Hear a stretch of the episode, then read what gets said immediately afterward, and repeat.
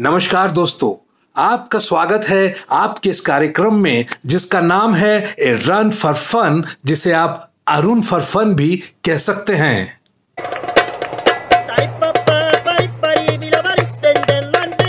जिस तरह से व्यंजन को परोसने के अलग अलग तरीके होते हैं, उसी तरह से ह्यूमर और सटायर भी अलग अलग तरीकों से परोसा जाता है।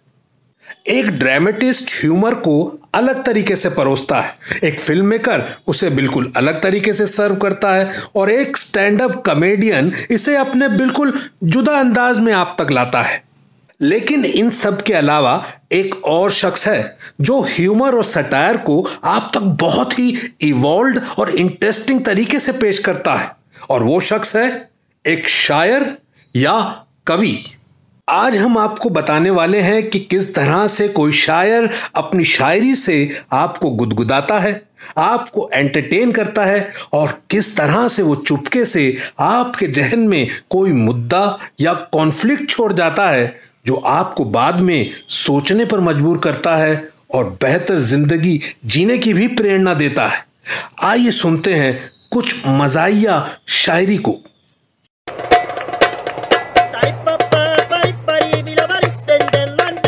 सबसे पहले कुछ शेर सुनते हैं हुस्न के बारे में, इश्क के बारे में, आशिक और माशूक के बारे में। एक जरीफ लखनवी साहब हुए हैं, वो कहते हैं कि वो देखते हैं मुझको दुपट्टे को तान कर, वो देखते हैं मुझको दुपट्टे को तान कर, देते हैं मुझको शरबते दीदार छान कर। एक हाशिम अजीमाबादी साहब का शेर सुनिए। तुमने तुम्हारे हुस्न ने, आँखों ने प्यार ने, तुमने तुम्हारे हुस्न ने, आँखों ने प्यार ने, लूटा है मिल के एक को, दो तीन चार ने। सैयद जमीर जाफरी साहब कहते हैं, मेरे अल्लाह मेरे शहर में ये क्या होता है? मेरे अल्लाह, मेरे शहर में ये क्या होता है? जिस हँसी को भी ना देखो, वो खफा होता है। मुनव्वर राना साहब का कहना है कि ये जो इश्क है, ये नौजवानों का खेल है। इसमें बुज़ुर्गों का कोई दखल नहीं होना चाहिए।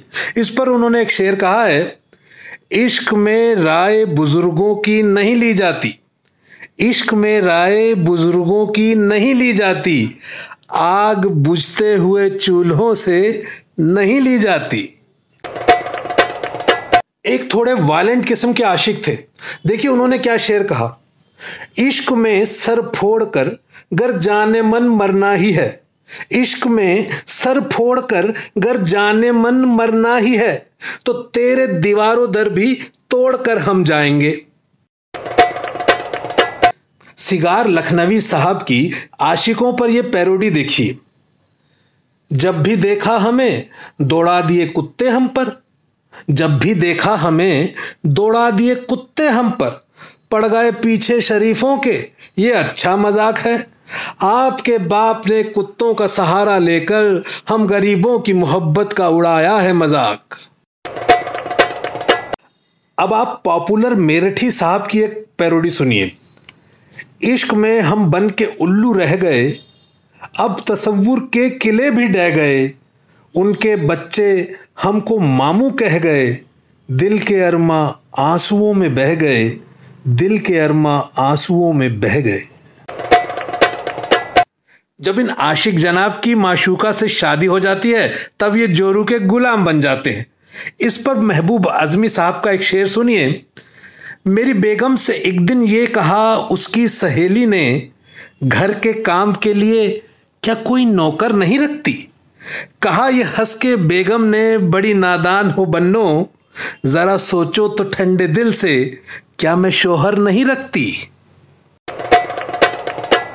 अब सैयद अहमद राजा साहब का घर गृहस्थी पर यह शेर सुनिए।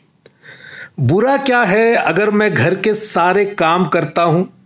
नहाने घर वो बैठे तो पानी मैं ही भरता हूँ। तरीका अपना अपना है गृहस्थी को चलाने का। ये दुश्मन ने उड़ाई है कि मैं बेगम से डरता हूँ। अब आप एक आशिक टर्न्ड शोहर साहब का कन्फेशन सुनिए। इसे लिखा है डॉक्टर इनामुल हक जावेद साहब ने। शेर कुछ इस तरह से है, जो कहती है, दुनिया वही सच है बेगम, कि मैं तेरे कब्जे में आ गया हूँ। कहा, बॉस ने जब जहन्नुम में जाओ तो सीधा मैं दफ्तर से घर आ गया हूँ। अब जाते जाते राजनीति पे भी दो शेर ना कहे तो समझिए कुछ ना कहा। तो लीजिए राजनीति पे दो शेर सुनिए। एक शकील जमाली साहब हैं, वो कहते हैं, यहाँ ईमानदारी के निवाले भी नहीं पचते यहाँ ईमानदारी के निवाले भी नहीं पचते वो सारा मुल्क खा जाएँ तो भी बदहजमी नहीं होती। इन्हीं का एक दूसरा शेर है जिससे कि मैं इस एपिसोड को खत्म करूँगा। वो कहते हैं, अगर कुछ देर को हम लोग लड़ना भूल जाते हैं, हिंदू मुस्लिम, अगर कुछ देर हम लोग लड़ना भूल जाते हैं, हमारी राजनीति के पसीने छूट जाते हैं। तो दोस्तों, आपस में प्यार मोहब्बत बनाए रखिए, इन नेताओं के पसीने छुटाए रखिए।